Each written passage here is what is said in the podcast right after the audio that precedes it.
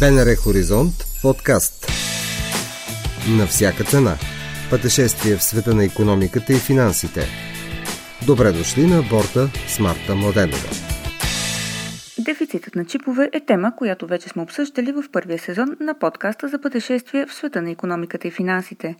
Време е да се върнем към нерешения проблем с още едно експертно мнение. В проблемите на автомобилната индустрия и отворените възможности заради кризата от коронавирус се гмуркаме с архитект Любомир Станиславов, изпълнителен директор на Automotive Cluster България. Започваме с класически въпрос. Как коронакризата промени автомобилостроенето? Разбира се, както във всички браншове, в автомобилната индустрия също COVID-кризата имаше много силно изражение. Мисля, че преминахме през няколко различни етапа. В началото, разбира се, както всички останали индустрии, автомобилната индустрия също бих казал, че претърпя истински шок, тъй като това беше нещо ново, с което компаниите не знаеха как да се борят, не знаеха как да действат. Знаете, това е индустрия, която е много човекоемка, т.е. много хора работят в нея и част от успеха на тези компании е свързан с взаимодействието на тези хора. Така че относително трудно, а в много случаи е напълно невъзможно това да се извършва от къщи. Така че в началото имаше уплах, имаше страх от неизвестното, тъй като изведнъж всичките заявки в компаниите бяха занолени, тъй като самите производители не знаеха точно как ще реагира пазара. Първата реакция на компаниите логично беше да започнат да освобождават хора с цел да се подготвят за един много тежък период. След отминаването обаче на първата вълна, всъщност се видя, че могат да бъдат въведени различни правила, различни режими на работа, да бъдат взети съответните мерки за предпазване на хората. Някои от компаниите разработиха свои собствени устройства, било то за пречистване на въздуха, било то за други цели. И това съвпадна също така обаче с едни много добри 3 месечия през миналата година, когато всъщност заявките се възстановиха много по-бързо от очакваното.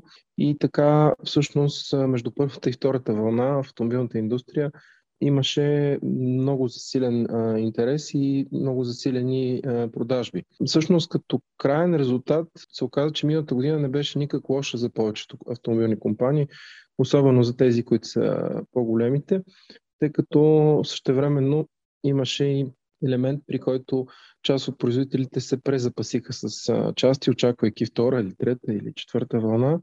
Това доведе до много по-големи заявки към доставчиците на компоненти от първо до второ ниво.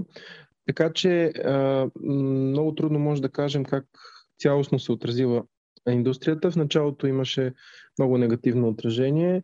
След това сега, особено бих казал дори в момента, ние много бързо се върнахме към проблемите от преди COVID-кризата, когато имаше недостиг на човешки ресурси. В момента, примерно, имахме среща на борда на автомобилния клъстер и една от основните теми беше отново липсата на достатъчно квалифициран персонал, което е ясен сигнал за това, че производството и доставките са се не само възстановили, ами дори в момента са на по-високи нива от тези преди кризата. Разбира се, това до голяма степен е свързано и с така наречения ниршоринг. Много от големите производители разбраха, че за тях е много по-безопасно, много по-добре и много по-успешно биха контролирали своите доставки, ако те ги поръчват наблизо в Европа, а не в далечна Азия. И това съответно пък отново доведе до силено търсене на автомобилните компоненти. Всъщност, ако мога да се опитам да обобща отговора на вашия въпрос, да, в началото COVID-кризата създаде изключително големи неудобства, неприятности, голям стрес в индустрията. В момента обаче крайният резултат от нея е по-скоро положителен, тъй като много от компаниите излизат в по-добра форма и с повече заявки, бих казал и по-добре организирани от периода преди COVID-кризата. Да ви разбирам ли, че дефицитът на чипове, който се появи като следствие от COVID-кризата, всъщност се превърна във възможност повече отколкото в проблем за българската автомотив индустрия? По принцип бих казал, че COVID-кризата, знаете, че всяка криза е едновременно и възможност. Знаете за историята с китайския иероглиф, който е означава едно и също за криза и за възможност. В този смисъл, да, COVID-кризата в момента по-скоро е възможно за много от компаниите в България, отколкото проблем, тъй като смея да твърда, че правилата, които бяха въведени от автомобилните компании, са много по-стриктни, много по-работещи, дори от тези, които се въвеждат на централно ниво от държавата. Що се отнася до кризата с чиповете, това е малко по-различна тема. Тя е свързана, разбира се, с COVID-кризата. Най-лесно как може да бъде обяснено това? По принцип автомобилните компании бяха едни от най-големите клиенти и компании, купуващи чипове в света. С навлизането на COVID-кризата, обаче много от тези заявки също бяха отложени, канцелирани, което пък даде възможност на производителите на компютърни чипове да потърсят нови други клиенти, с които да заместят тези отложени поръчки. А по принцип в света дори и в момента има недостиг от поне 10% за производството на чипове. Просто се произвежда с 10% по-малко чипове, отколкото е необходимо в момента.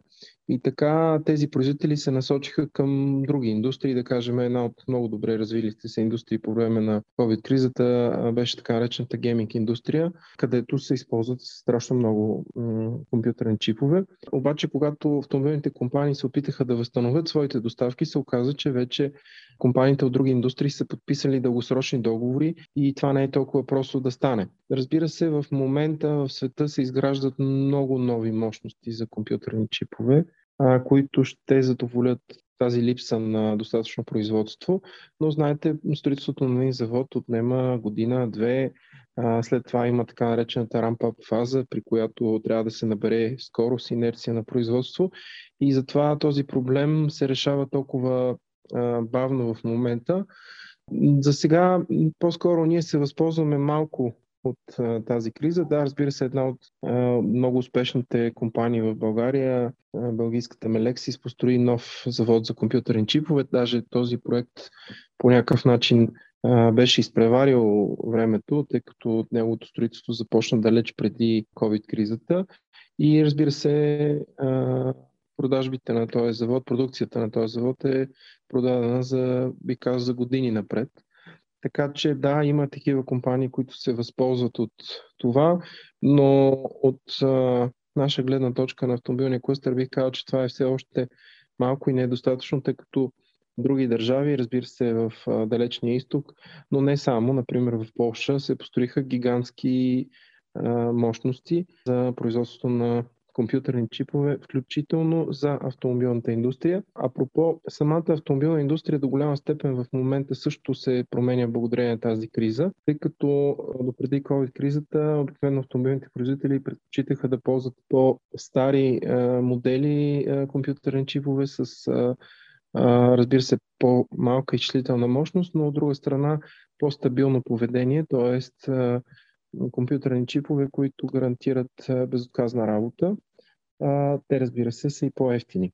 Сега при новите условия и при засилената конкуренция все повече компании са принудени да използват последното поколение компютърни чипове, които са много по-бързи, разбира се, те са и доста по-скъпи, което като цяло променя софтуерната и хардуерна архитектура на самия автомобил. Например, последното поколение на моделите на Tesla ползва компютърни чипове, които са идентични с тези в игрите PlayStation, които са едни от най-мощните компютърни чипове, създавани до момента.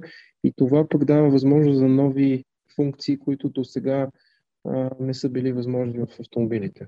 За да изчерпаме темата с чиповете, четох една прогноза, мисля, на послание от компанията Volkswagen беше, че поне още няколко години този дефицит няма да бъде преодолян, независимо от това, че се започват изграждане на мощности по-бързо до основните заводи на компанията. Да, очакванията са до края на 2023 година този проблем да бъде окончателно решен, като разбира се, според мен още в средата на следващата година в по-голямата си част този проблем ще бъде решен, тъй като вече са изградени много нови мощности.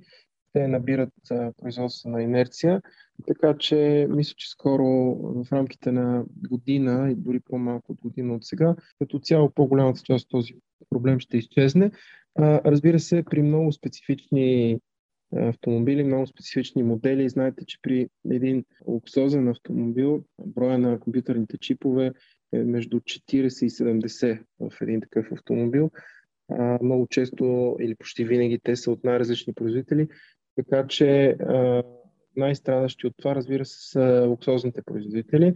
От обратната страна има компании, които използват по-стари, бих казал, аналогови технологии. Те в момента се радват на изключителен успех, защото не са толкова зависими от компютърните чипове. Необходимо ли да се стига чак до закон за чиповете, както популярно стана предложението на еврокомисаря Тьери Бретон? Предполагам, сте проследили, така имаше доста емблематично изказване, че едва ли не полупроводниковата индустрия, индикатор за технологично и промишлено лидерство, и всъщност въпросът много надхвърля чисто бизнес проблема. Абсолютно е точно така. Аз това, което мога да ви кажа е, че в момента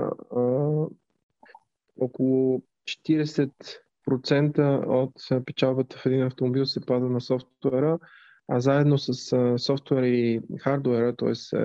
електронните компоненти в автомобила, говорим вече за много над 50% от печалбите в един автомобил. Т.е. най-интересните компоненти, най-интересните части в един автомобил, това са точно електронните компоненти, компютърните чипове и, разбира се, на първо място софтуера, като прогнозата е в съвсем обозримо бъдеще този дял на софтуера и електрониката да се увеличи допълнително и се очаква до 10 на години над 50% от печалбата в един автомобил да бъде дело на софтуера. Така че абсолютно точно е това изказване и това искане. Необходими са регулации в този сектор, тъй като в противен случай може да се окаже, че много световно известни доказани компании на практика са блокирани и не могат да произвеждат своите модели, въпреки че те биха били успешни на пазара. Така че със сигурност вече живеем в нова, по-различна ера, в която компютърните чипове, софтуера имат решаваща роля за успеха на всяка една автомобилна компания. Сигурно сте чули, че световно известни компании, тук включвам дори компанията Volkswagen или Bosch или друга немска компания ZDF, се опитват да се преоткрият, било то като, т.е. те да не са вече просто производители на автомобили или производители на компоненти и механично оборудване. Всички тези компании се опитват в момента да се превърнат в много добри производители на софтуер и да станат софтуерни и електронни компании. Това е много трудна задача, но това е бъдещето, което се случва в момента. Дефицитът на чипове като че ли стана символа на прекъснатите вериги на доставките, но проблемът единствено с чиповете ли или може да го видим и в други ключови компоненти, материали и суровини? Проблема е почти на всички нива, просто с компютърните чипове е много, много актуален в момента и много очевиден, тъй като много хора дори не могат да си представят, че толкова малко нещо всъщност може да попречи на производство на автомобил. Вие знаете, че в момента много компании произвеждат всъщност недокомплектовани автомобили, т.е. автомобили, които са с липсващи компоненти, и в последствие, когато тези компоненти се появят, те ще бъдат ретрофитвани, добавени. В общия случай това са автомобили, които се произвеждат и стоят на склад и чакат тези компоненти, но дори вече има и случаи на компании, които продават тези автомобили, ако този компонент не е критичен за управлението на автомобила, да кажем това е някаква форма на автоматизация на чистачките или на някакъв друг елемент. И след това, разбира се, с уговорката, че когато този компонент се появи, съответният клиент ще бъде извикан в сервис и ще бъде добавена тази липсваща функция. Това се случва дори в момента.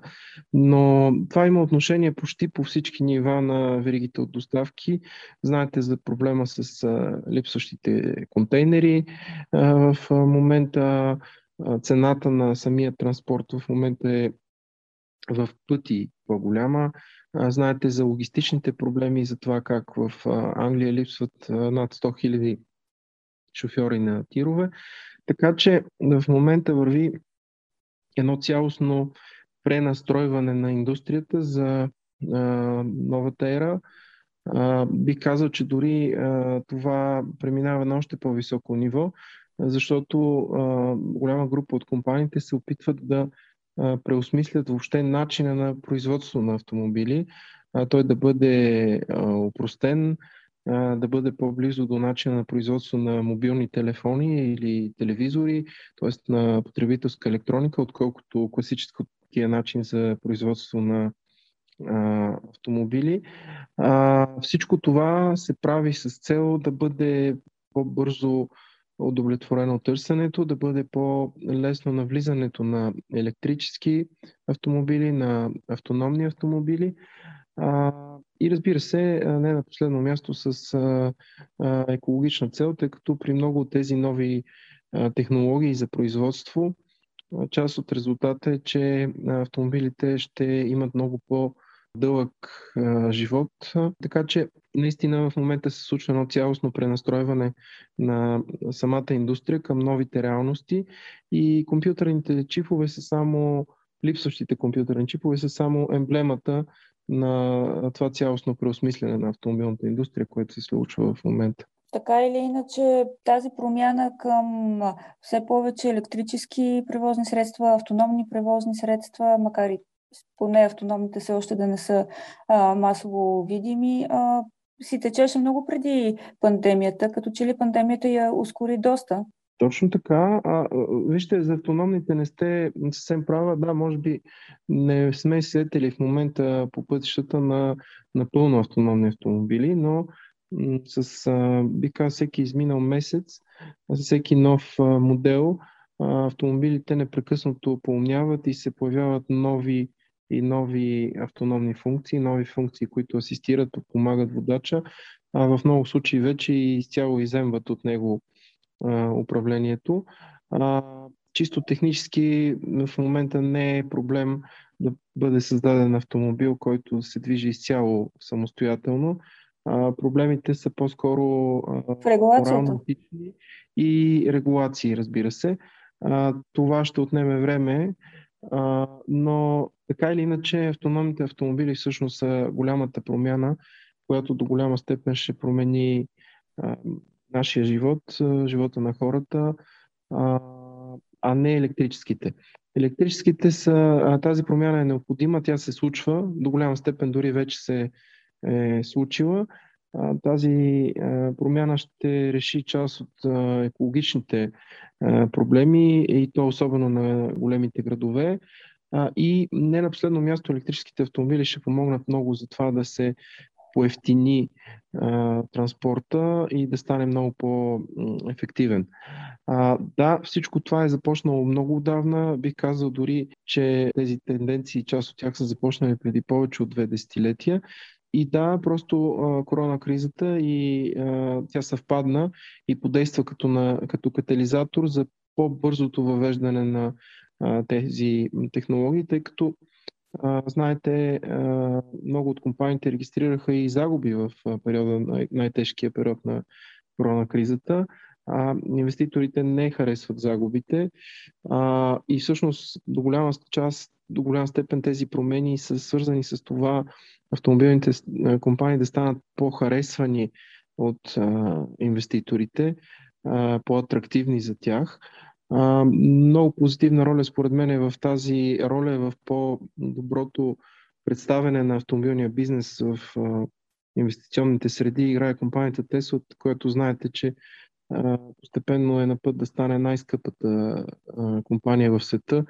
включая всички производители на мобилни телефони, на софтуер и така нататък. И в момента много от традиционните производители, например Volkswagen, в момента се представя по изключително добър начин и последните месеци, бих казал година, неговите акции се растат благодарение на действията, които компанията предприема. А всички тези неща тепърво ще се усилват и ще виждаме все по-интересни и по-смели решения, включая и, отново още веднъж повтарям, начина на производство на автомобили, тъй като бих казал допреди коронакризата, допреди появата на по-смели нови автомобилни стартъпи, автомобилните компании произвеждаха автомобили относително по идентичен начин с това, което е измислил преди повече от 100 години Генри Форд. Сега започват да въвеждат нови технологии, нови начини на производство, които да опростят и поевтинят много тази изключително скъпа индустрия.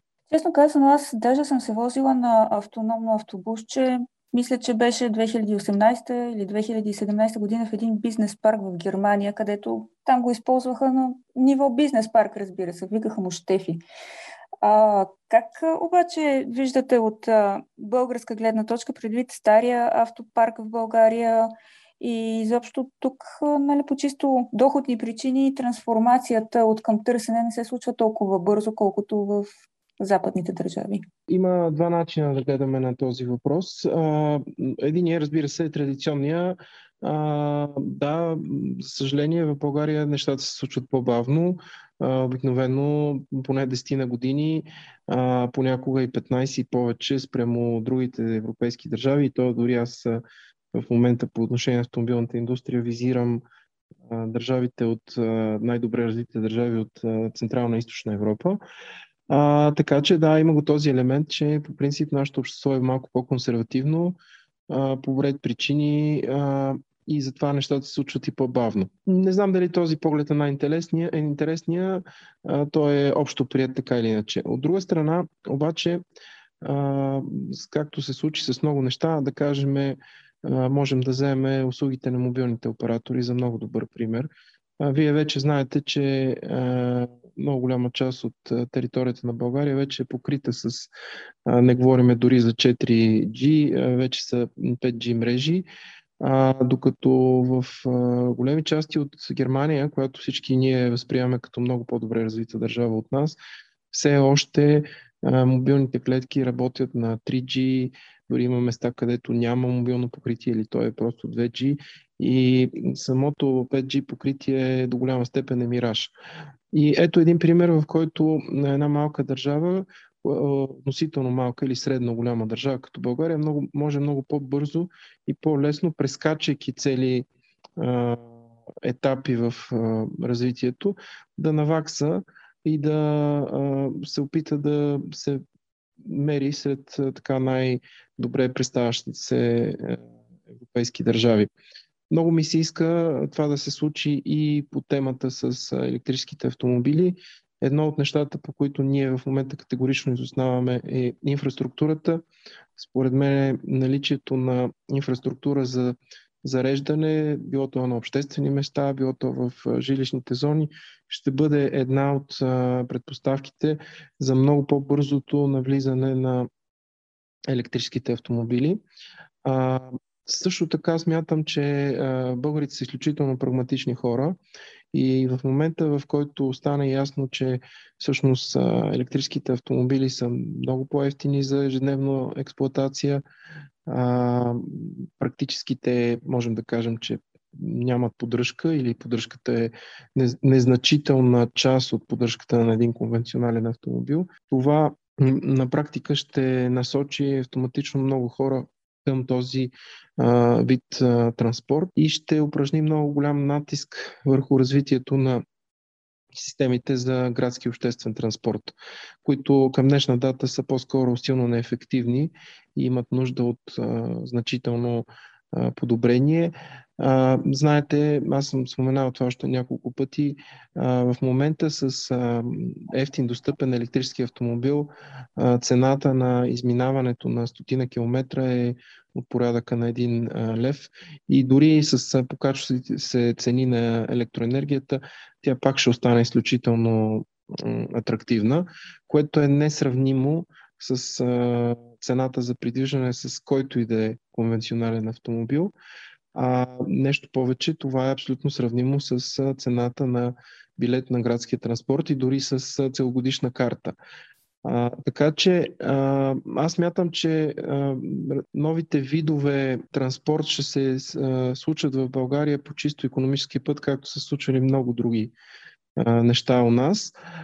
Разбира се, са необходими осъзнати усилия от страна на обществото, на общините, на държавата за изграждането на необходимата инфраструктура, тъй като ако това не бъде направено като политическо решение, ще се случи много по-бавно и отново ще бъдем на опашката. Думи на архитект Любомир Станиславов, изпълнителен директор на Automotive Cluster България. С пожелание за запазване на лятното настроение в наближаващата есен се разделяме само за седмица. До чуване, до следващия вторник. Чухте епизод от подкаста На всяка цена. Можете да ни намерите на сайта на Българското национално радио, платформите Spotify и SoundCloud и каналите ни в Apple и Google.